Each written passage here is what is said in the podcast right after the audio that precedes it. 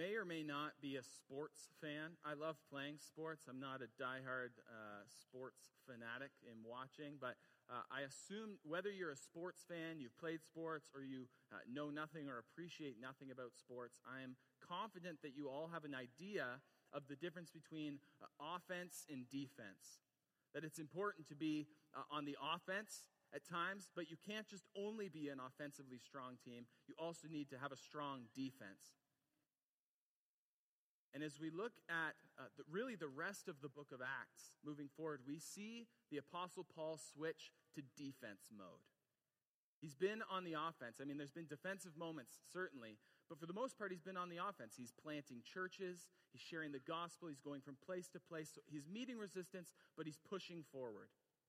Right, and so maybe football is the best uh, analogy for this, right? You're gaining yard by yard, yard. You're pressing forward. You're you're getting tackles. So there's there's a defending element involved, but you're really uh, trying to gain field position. You're trying to move forward. But in the same way in football that you may be moving forward, all of a sudden things might flip, and now you're on defense. Now you're trying to defend what's happening, and you're not. You're trying to make sure not only are you Uh, not going to lose field position, but but even in your defense, you want to consider gaining field position. And so there's this flip that happens in offense versus defense. And we see this is what's happening here with the Apostle Paul. He knows that by going to Jerusalem, as we've looked at the last few weeks, he knows that things are going to go south. He knows that things are going to at least get tough. And he's going to have to switch to this defensive mode. Right? All of a sudden, it's not that there's resistance, but it's like everything's coming at him, and he's going into defensive mode. And so he demonstrates that there's a need for us to, to consider and to understand what it means to go on the defense, what it feels like to be assaulted on all sides. So Paul's three big missionary journeys are over. That's the offense. Now he's in defense mode. But I would consider this, through the rest of the book of Acts, Paul's journey. Well, he's, he's making it to Jerusalem here, and then his journey eventually to Rome. I would consider that his fourth missionary journey. Because we see uh, out of these defenses that he makes, he presses on in faithful discipleship. He isn't simply on a, a track to just say, let me see how long I can stay alive. He's on a track to say, let me see how I can proclaim the gospel. How I can move it forward. Sure, it looks like I'm on defense, but I am trying to gain field position here. And so Luke, the author of Acts, spends a lot of time on these defense speeches. And so we can look at that and say, oh, there must be something important here for us. He spends a lot of time looking at this. So over the next five chapters of the book of Acts, we will see five defense speeches from Paul. We see that there's going to be similarities, but there's also going to be differences in how he approaches it, depending on who his audience is and the situation. But again, what I want to emphasize is this isn't a survival, panicked mode for Paul. Right? He's trying to gain field position. He is relentlessly using these defenses to proclaim the gospel, and that continues this theme that we've seen through the whole book of Acts, that the gospel moves forward. The gospel continues to advance even through apparent setbacks. Now, our setbacks uh, of the news from the government this week may feel like a very real thing. I mean, it's nothing compared to what Paul is going through. But we can think of it through that lens. Say, oh, just another gut punch. Oh, the wind's out of our sails again. But the gospel will move forward. We can gain confidence as we consider Paul's defenses. And so the next number of weeks may feel like a multi-part series inside of a multi-part series. But we'll see the culmination of so many of the big ideas we've had in our sermons so far as we've gone through the book of Acts. And, and they really culminate in these big ideas of the, the end of the book of Acts, an often neglected portion of the book of Acts. And so our big idea this morning, our big idea this morning, all right, kids, let's focus here. Our big idea, adults, let's really focus here. Our big idea this morning, hostility and rejection may be inevitable, but press on in faithful discipleship. So hostility, there's a lot of words there. Hostility and rejection may be inevitable, but press on in faithful discipleship. This is what we'll see from Paul and we'll see from God's word this morning. We have a big passage to go through, as usual, this morning, but I want to give you a, a bit of a, a broad outlook as we approach this. Three scenes. There's going to be three scenes that we go through. Scene one is going to be a warm welcome, and, and you'll put this together. Our three scenes are the three points that we're going through. Scene one, a warm welcome of the Apostle Paul by James and the elders in Jerusalem. James is the half-brother of Jesus. Uh, James, who wrote the book of James, or the letter. Uh, he's one of the prominent leaders in the Jerusalem church. So that's scene one, a warm welcome. Scene two, a cold reception by some of the Jews from Asia. They stir up a crowd, they arrest, beat, and hope to kill Paul. So that's scene two, a cold reception. And then scene three is Paul's speech, a bold proclamation. So a warm welcome, a cold reception, and a bold proclamation. That's where Paul makes his defense. And so we'll look not only at the content of his defense, but but how he how he did it, his composure, his courage, and his conviction. So three scenes, three points, and much to learn about going on defense. And so if you're a Christian here this morning, I hope what we can draw out of this is what the Apostle Peter writes. It says, but in your hearts, honor Christ as the Lord, uh, the Lord as holy, always being prepared to make a defense to anyone who asks you for a reason for the hope that is in you. So if you're a Christian here this morning, that's what I hope we can gain. Uh, a better understanding for us about how to give a defense to anyone who asks for the hope that is in you. And if you're not a Christian here this morning, first of all, I'm glad you're here. And I hope you come away with a picture of this hope that we're talking about, that somehow through hostility and rejection, we can press on in faithful discipleship because we have a deep hope. And so, without further ado, let's dive in. Like I said, a lot to get through, but let's look at scene one, a warm welcome. Scene one, a warm welcome. So let's read Acts chapter twenty-one, seventeen through twenty-six. When we had come to Jerusalem, the brothers received us gladly. On the following day, Paul went in with us to James, and all the elders were present. After greeting them, he related one by one the things that God had done among the Gentiles through his ministry. And when they heard it, they glorified God, and they said to him, "You see, brother, how many thousands there are among the Jews of those who have believed. They are all zealous for the law. And they have been told about you that you teach all the Jews who are among the Gentiles to forsake Moses, telling them not to circumcise their children or walk according to our customs. What then is to be done? They will certainly hear that you have come. Do therefore what we tell you. We have four men who are under a vow.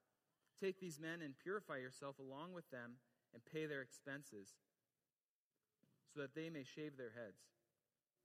Thus, all will know that there is nothing in what they have been told about you, but that you yourself also live in observance of the law. But as for the Gentiles who have believed, we have sent a letter with our judgment that they should abstain from what has been sacrificed to idols and from blood and from what has been strangled and from sexual immorality." And we can remember that was from the Jerusalem Council, that letter to the Gentiles. Then Paul took the men, and the next day he purified himself along with them and went into the temple, giving notice when the days of purification would be fulfilled and the offering presented for each one of them. So there's a lot happening there, a lot happening.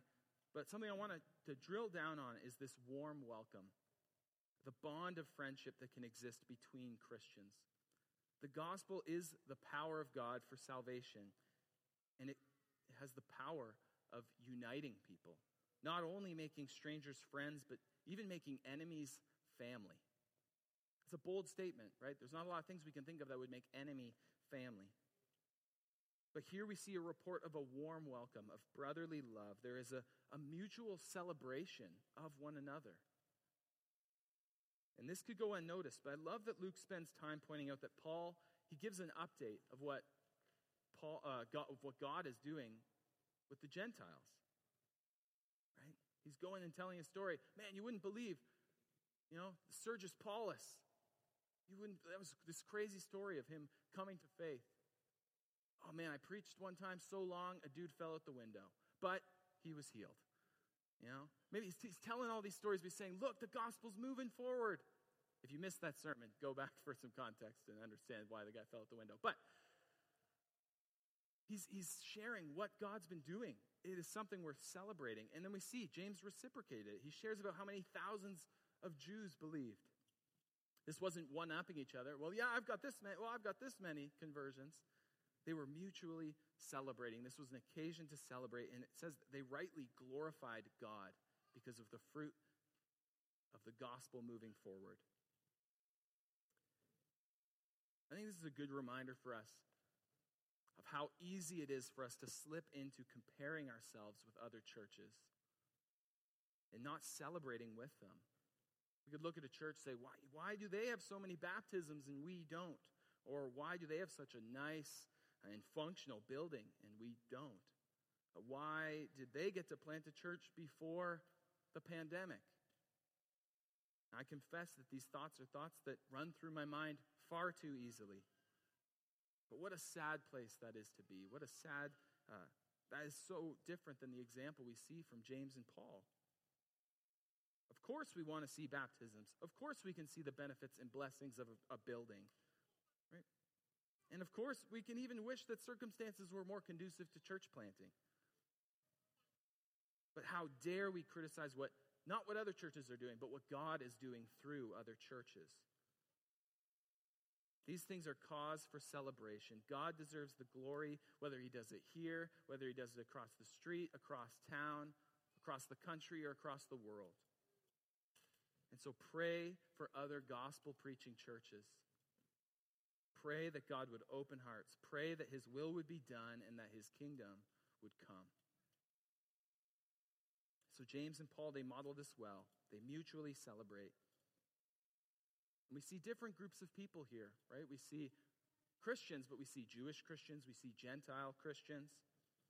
And Paul would later write in Ephesians that the dividing wall of hostility would be broken down between the Jews and the Gentiles because of the gospel. And many scholars agree that this dividing wall, this kind of illustration, this word picture that is given, many people would think of the wall within the temple grounds that separated how far the Gentiles could go into the inner courts. That there was a wall there, and they have discovered uh, archaeologically uh, these plaques that say that Gentiles will be killed if they pass this point. That's serious business, right? That is a dividing wall. We talk a lot about walls. Trump talks a lot about walls. You know, we, we put up fences in our yards, but that is a dividing wall of Uh, hostility. And so that's likely what was popping into people's heads.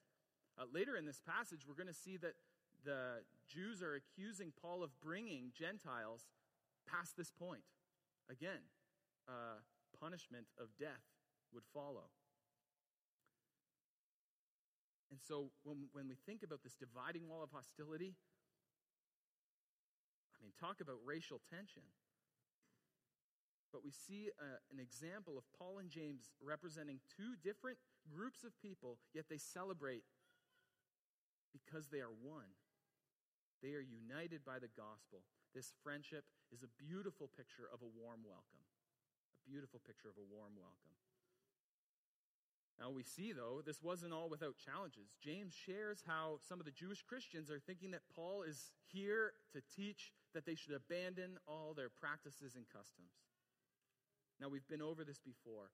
Paul is adamant that salvation is by grace alone, through faith alone. And so rightly, he says, there's no ritual that can save you. Uh, no works that can be done that can earn uh, enough credit with God for salvation. It is God's grace alone. But in that emphasis, some of the Jewish Christians are thinking he's saying, abandon everything you've known. You can no longer uh, follow your customs and practices. So James, he, he comes up with a plan. He says, Paul, why don't you go through this uh, purification process? Why don't you pay for some dudes to shave their heads? Why don't you go through this? And that'll show the Jews that, that you're, you're, you're with them. You're not against them, you're with them. Now, likely there was more expenses than simply a shaved head uh, involving sacrifices and things like that. But even that act of solidarity, of, of, of funding this and participating with them in this time, would demonstrate to the Jews that, that Paul is not saying, well, get rid of everything. But what Paul is consistently emphasizing is that those things can't save you. It's belief in Christ alone that can save you. And so this is this is James's plan. He says, all right, let's let's do this. And so Paul, he says, right on. I, that's what I'm all about. Yeah, I'll participate in this purification. Uh, I'll pay for these other expenses. I'm not against the Jews. Right? He puts actions behind his words. He encourages uh, us and other churches in his letters to be flexible where we can have flexibility. There are non-essentials that we should be willing to forsake for sake of harmony and the humility. It's a demonstration of humility for the harmony and unity of the church. And so an example of this would be, uh, just as we celebrate with other churches, or we should be celebrating with other churches, we too should make sure that we're not fighting battles with churches over secondary, uh, third, fourth, fifth-rate doctrinal things. We need to make sure that the foundational things are in agreement, are in place. That's what we talk about when we say gospel-preaching church. Uh, but the term that's used here, we don't have enough time to get deep into it, is theological triage. Theological triage. It's finding the right hills to die on. Just like in the hospital, when you go into the hospital, there's a nurse that's sitting there, uh, and they're doing triage. And they'll see, look at you and say, all right, uh, this is critical. We need to take care of this now. Uh, this is a little bit less important. We'll have to kind of back you up. Triage, it's sorting out the most important things, creating an order. And so when we talk about theological triage, we need to look at some things as being foundational, the most important things. Right? There are non-negotiable truths, first-rate doctrines. So that's what we're talking about when we say a gospel-preaching church. Beyond that, there are still very important doctrines. It's not to say, throw everything else away. There's still very important doctrines in many different categories, but, but they're not essential to salvation, not essential to the gospel.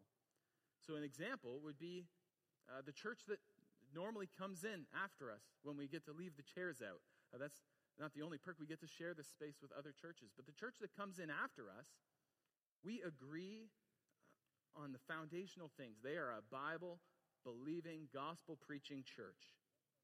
But there are things that Pastor Paul, uh, it's confusing, the Apostle Paul is who we're talking about, uh, but Pastor Paul is the guy that comes in after us and preaches. But there are things that uh, he and I would disagree on. And that's okay. Why? Because we agree on the first-rate things. He preaches the gospel. Uh, that church believes that salvation is by grace alone, through faith alone, in Christ alone, according to Scripture alone, for God's glory alone. And so the Apostle Paul, he models this, right? This is peacemaking. He says, we're on the same team here. We're on the same team. We desire the same goal. And so James suggests this plan. Paul says, well, it doesn't cause me to sin, so I will gladly do it if it helps. If this will help further the gospel, I will do whatever it takes, as long as, as I don't sin. And he says this in his letter to the Corinthians. Uh, he says that he would become all things to all people. First Corinthians nine, nineteen through twenty-three. Paul writes this, "For though I am free from all, I have made myself a servant to all, that I might win more of them." That's a key phrase through this passage, win. He wants people to hear the gospel and to know the gospel. To the Jews I became as a Jew in order to win Jews. To those under the law, I became as one under the law, though not being myself under the law, that I might win those under the law. To those outside the law, I became as one outside the law, not being outside the law of God, but under the law of Christ, that I might win those outside the law. To the weak, I became weak, that I might win the weak. I've become all things to all people, that by all means I might save some. And why? I do it all for the sake of the gospel, that I may share with them in its blessings. So that's the example that we see Paul doing. He becomes all things to all people. He gives up secondary things to win souls. But even with these efforts, and even in the midst of these efforts, this warm welcome that we see things start, it turns into a cold reception. A cold reception. Scene two, a cold reception. So let's continue reading Acts twenty-one, twenty-seven through thirty-six. And when the seven days were almost completed, the Jews from Asia, seeing him in the temple, stirred up the whole crowd and laid hands on him, crying out, "Men of Israel, help! This is the man who is teaching everyone, everywhere, against the people and the law and this place. Moreover, he even brought Greeks into the temple and has defiled this holy place, for they had previously seen Trophimus, the Ephesian, with him in the city. And they supposed that Paul had brought him into the temple. Then all the city was stirred up, and the people ran together. They seized Paul and dragged him out of the temple, and at once the gates were shut. And as they were seeking to kill him, word came to the tribune of the cohort that all Jerusalem was in confusion. He at once took soldiers and centurions and ran down to them. And when he saw, and when they saw the tribune and the soldiers, they stopped beating Paul." Very nice. "Then the tribune came up and arrested him and ordered him to be bound with two chains." Remember Agabus' prophecy that Paul would be bound? "He inquired who he was and what he had done. Some in the crowd were shouting one thing and some another. And as he could not learn the facts because of the uproar, he ordered him to be brought into the barracks. And when he came to the steps, he was actually carried by the soldiers because of the violence of the crowd. For the mob of the people followed, crying out, 'Away with him!'" Does the story sound familiar? False accusations, yelling "away with him." The same words in Luke twenty-three for Jesus. This whole scene has uh, echoes from Jesus' trial or lack thereof, his treatment, but also echoes of even what we saw recently, the riot in Ephesus. One, some people shouting one thing, some people shouting another. There's misunderstanding after misunderstanding, false accusation after false accusation. Everyone is yelling different things. And we see that the accusations against Paul, uh, we see four different ones. We see teaching, uh, an accusation of teaching against the Jewish people, teaching against the law, uh, teaching against the temple, and then bringing Gentiles beyond the outer court of the temple. That dividing wall that we talked about. Now, each of these offenses could have been considered capital, capital offenses under Jewish law. So this was serious business, right? One sentence, uh, just throw the book at them. Uh, and you are right in acknowledging the irony here. Wasn't Paul literally observing Jewish practices and law while they pulled him away and claimed that he wasn't? Yeah, you're you're you're catching what they clearly weren't. But they claim that he's teaching against this Jewish law in practice. And by speculation alone, they're saying that he brought Gentiles beyond that half wall that you couldn't go past. All right? Oh, we saw him hanging out with that Ephesian guy. We should probably kill him. That's pretty much the, the logic of their thinking. And so, flaky evidence or not, they acted unjustly and they acted swiftly. The crowd went mad and they were trying to kill him. Let's not downplay that. It's not like they were just kind of pushing him around. They, they wanted to kill him. They were beating him. Right? And so Paul, likely bloodied and bruised at this point, is, is headed to what appears to be death. But the Romans were close by, as they usually were. They were keeping an eye on things, and so they ran down. They were near the temple courts. They ran down to try to get control of the situation. The tribune is a military bigwig. He's the Roman commander of the cohort. Uh, could have here consisted up to a thousand soldiers. Uh, under the command of several centurions. He couldn't even get a read on the situation because there was so much yelling and chaos. And so the soldiers had to carry Paul away because of the violence. Now, two weeks ago, we considered how following Jesus would cost something. It would cost everything. Paul knew this. Only a chapter earlier, Acts twenty, verses twenty-four. This was, again, what we talked about, his bumper sticker verse, maybe. "But I do not account my life of any value, nor as precious to myself, if only I may finish my course in the ministry that I received from the Lord Jesus to testify to the gospel of the grace of God." This is it. Right? Paul made a bold statement. Now he's in Jerusalem. You know, he's trying to follow the rules. He's saying, I'll do this. This will help. Boom. He gets wrangled up. People want to kill him. And so we could say, Acts twenty, twenty-four, I don't account my life as anything. But that's where the rubber hits the road. Are we ready for false accusations like this? Are we ready for these kind of attacks? We've addressed this verse a few times before. First Corinthians one, eighteen, as we look through the book of Acts. For the word of the cross is folly to those who are perishing, but to those who are being saved, it is the power of God. The gospel is our only hope, but it will be regarded as foolishness or folly to those who don't believe. And so persecution is inevitable. Persecution is inevitable. Paul wrote to Timothy in Second Timothy three twelve. Indeed, I want you to notice some of the words here. Indeed, all who desire to live a godly life in Christ Jesus will be persecuted. Indeed, all who desire to live a godly life in Christ Jesus will be persecuted. So being a victim of hostility, lies, accusations, rejection, mockery, it's inevitable. It's not something to be surprised about. But I'll tell you, I have wrestled with this verse on a personal level.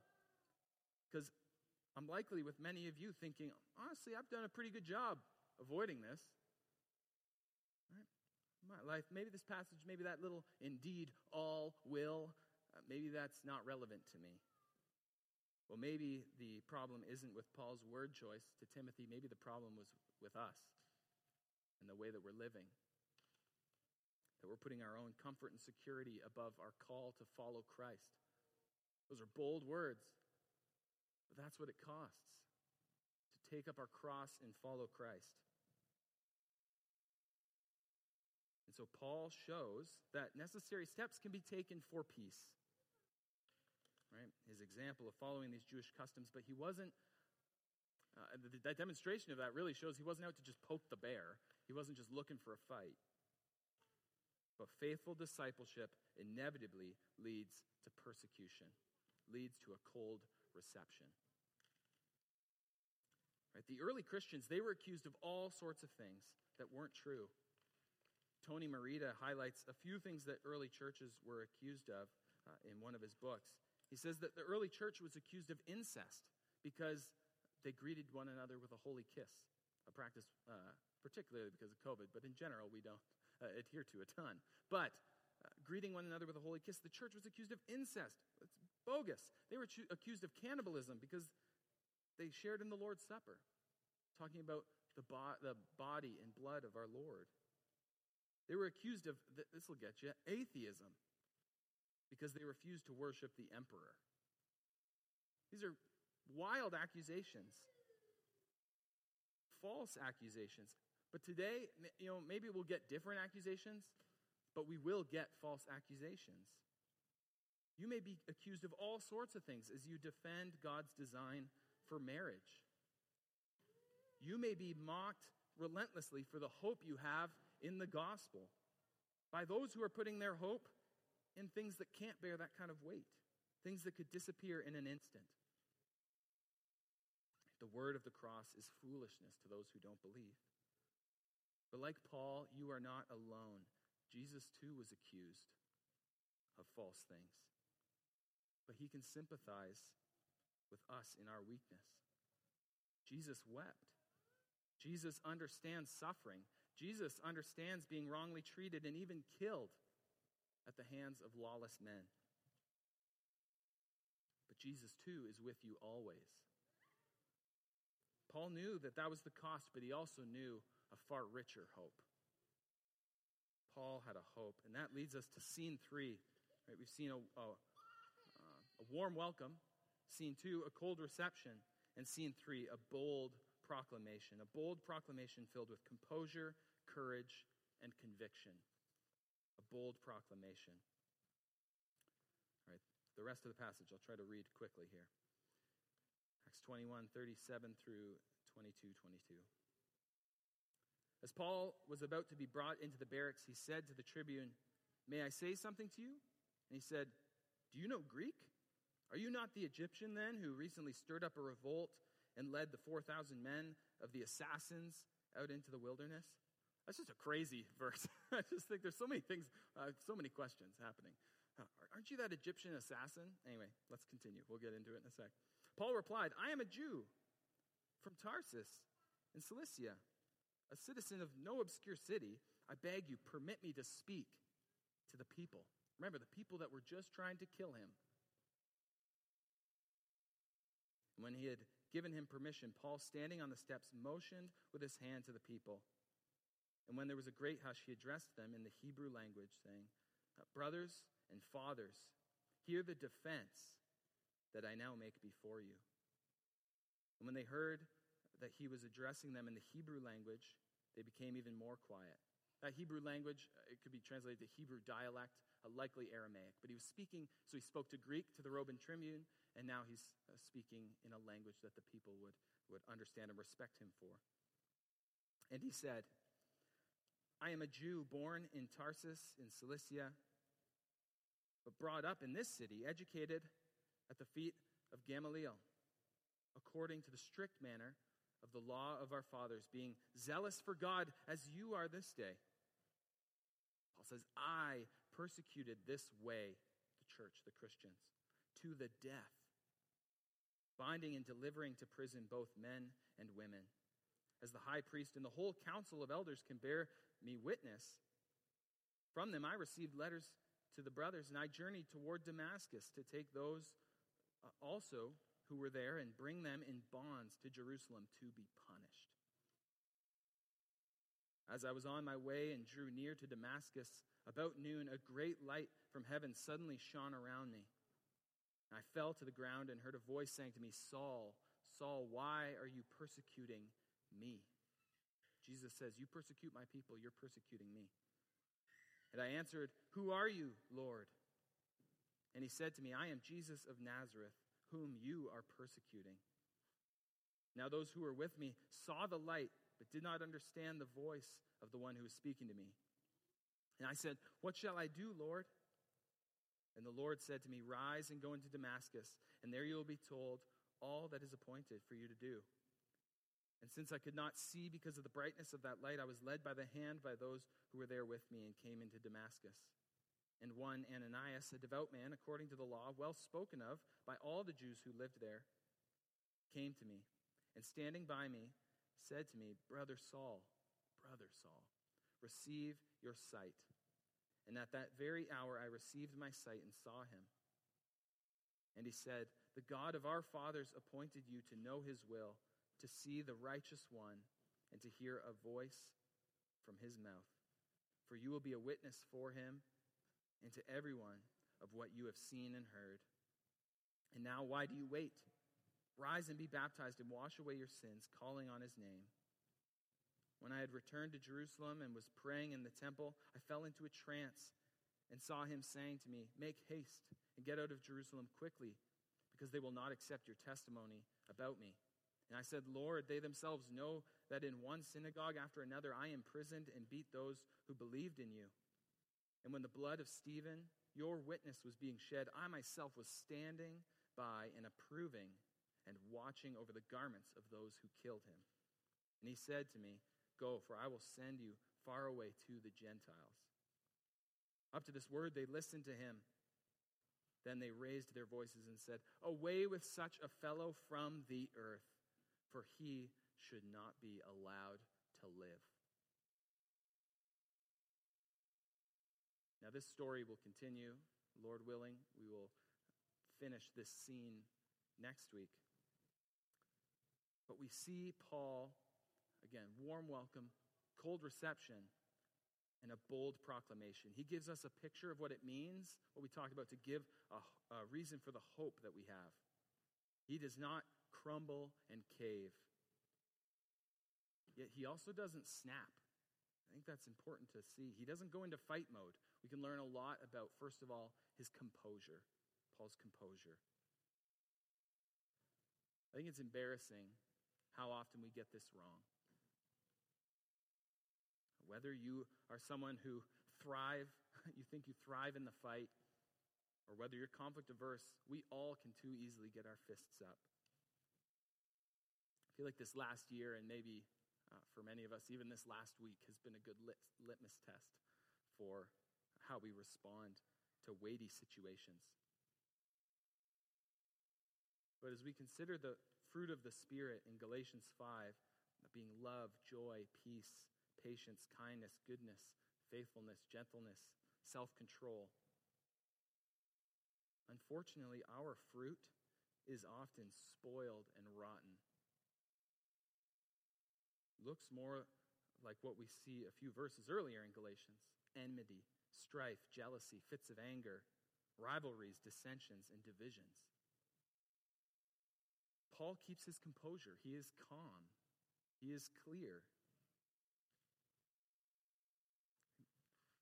The Bible gives qualifications for elders.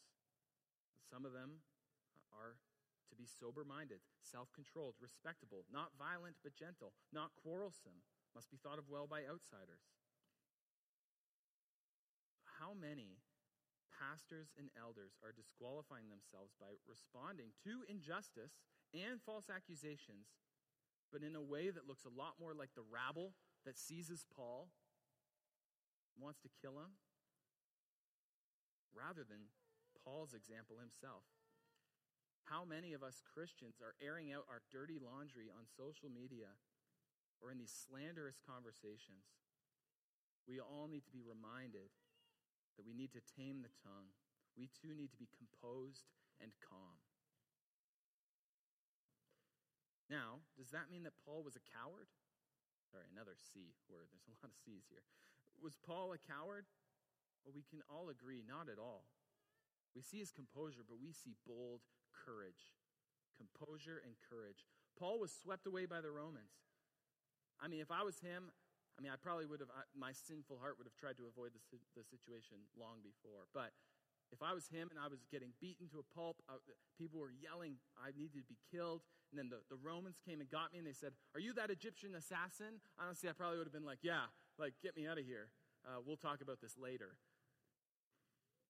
Right? The Romans seemed to at least be willing to listen. But no, as usual, Paul was courageous. Paul was courageous. He had a conviction to share the gospel, to give a reason for the hope that he had, to tell his story of how he himself was saved. And honestly, he's polite. He connects at their level on a number of different ways. Right? He talks about, he gives names of well-respected people. Right? Gamaliel, Ananias, emphasizes these are people that you respect. You know them. Right? He says, I grew up in this city that you know. I was trained in this way. I was zealous like you. He relates to them. He's polite, but he's courageous enough not to stop there. He maybe could have pled that case and said, "That there's my get out of jail free card." But he didn't. He shares his story, he shares his hope, not with cowardice, but with conviction. So we see composure, courage, and finally conviction. Paul shares how his heart was changed. He was zealously against Jesus and Jesus' people. He shares that he even approved of Stephen's murder. He shares that he was on his way to arrest Christians for simply being Christians. And he had an encounter with Jesus. He came to the realization that good works couldn't earn salvation. Having it all couldn't earn salvation. His zeal was completely misdirected. And this is the same situation that we are in today apart from the gospel. Our best works are like filthy rags. And the emphasis Paul makes in his story multiple times, I'd encourage you to read through it this afternoon and look for the way Paul tells his own story of his conversion. He emphasizes that it is God alone who does this work. He had nothing to contribute. He was on his way to do the opposite, yet God saved him. He couldn't and didn't save himself. But Paul was saved by the merciful work of God. And this is that same hope that we have today. You may be sitting there thinking, it kind of sounds hopeless that you're saying we are hopeless apart from Christ. Maybe you think, I'd rather subscribe to some other way of thinking that, you know, gives me the control. The thing is, if, if you honestly look at your own heart, we can't and we shouldn't want that kind of control. This is why the good news is actually good news. Because it's God's grace alone that saves us. The sacrifice that Jesus paid on our behalf is something that we could never accomplish on our own. And so this is what Paul expresses with composure, courage, and conviction. He says this message is for all, no matter who you are, no matter what you've done. And I say that to you this morning. You are not beyond forgiveness. You are not beyond reach. You are not too far from this hope. This is again why it's called the good news. Paul's zeal for religion was exchanged for a zeal for Christ.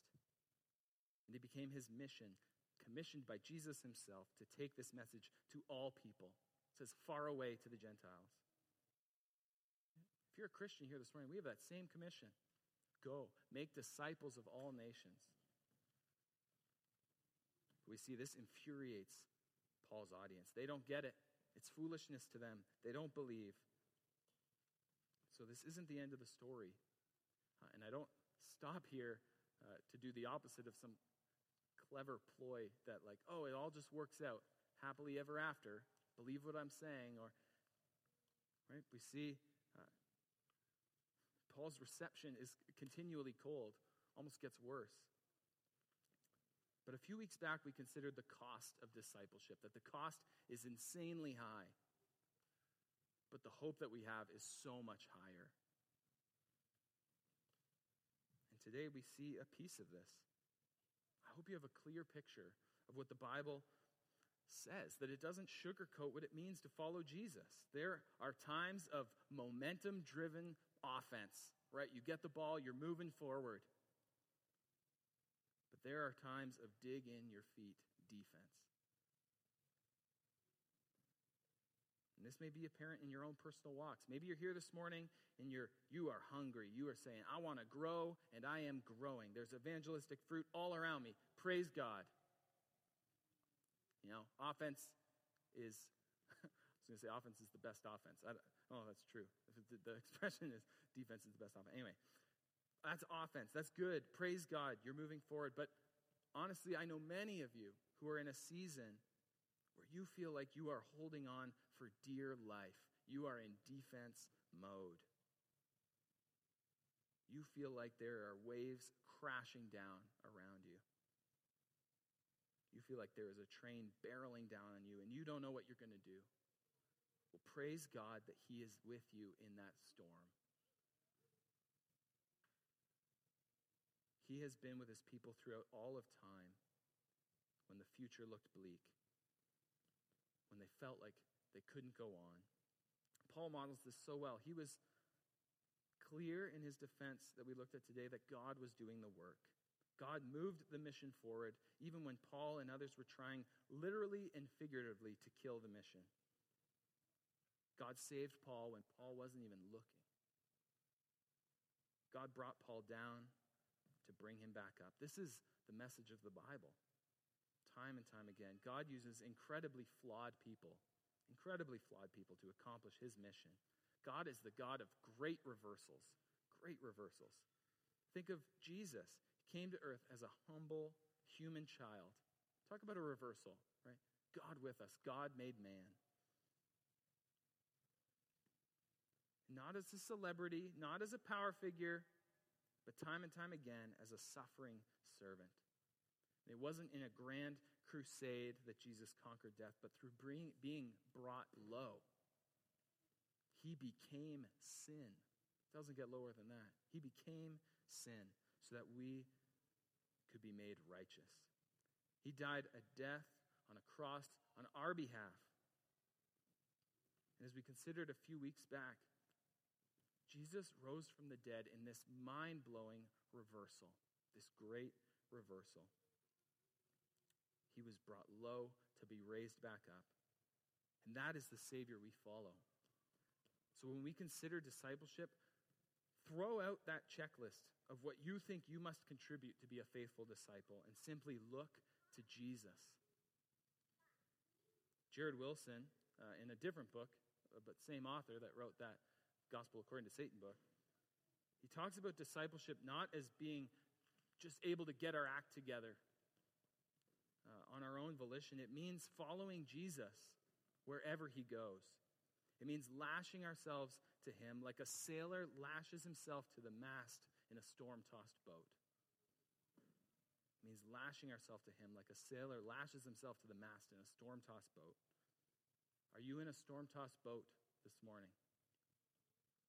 Are you on your own one-yard line and you don't know how you're going to hang on? Do you feel like you're bombarded with lie after lie from your opponents? Hang on. Lean on Jesus. Lash yourself to him. That is faithful discipleship. Consider the rich truths we find in God's word for those who are weary, for those who are heavy laden. If you're in defense mode, you haven't done something wrong to end up there. That may be the very place that God needs you to be right now, where his power can be displayed in your weakness.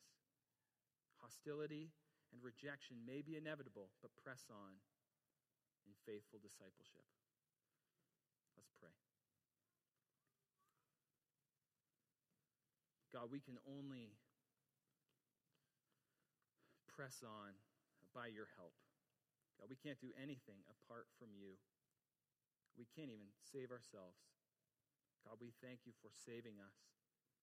Thank you for the, the beauty of friendship, the warm welcomes within the church.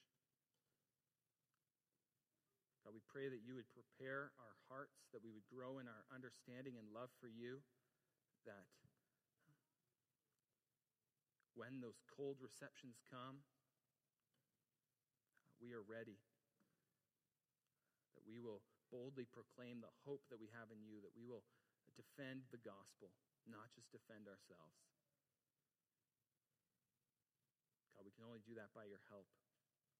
Again, Father, thank you that we could gather together, that we could sit under your word together. God, as we come to your table to remember the great reversal, the defeat of death in Jesus' death on the cross, pray that you would allow us to consider it in a new way. As we eat the bread and drink the cup, that we would be reminded of Jesus too, who faced false accusations, of violent attacks, but did so willingly, so that we could be made right with you. We thank you for your grace. We pray this in Jesus' name, who died for us. Amen.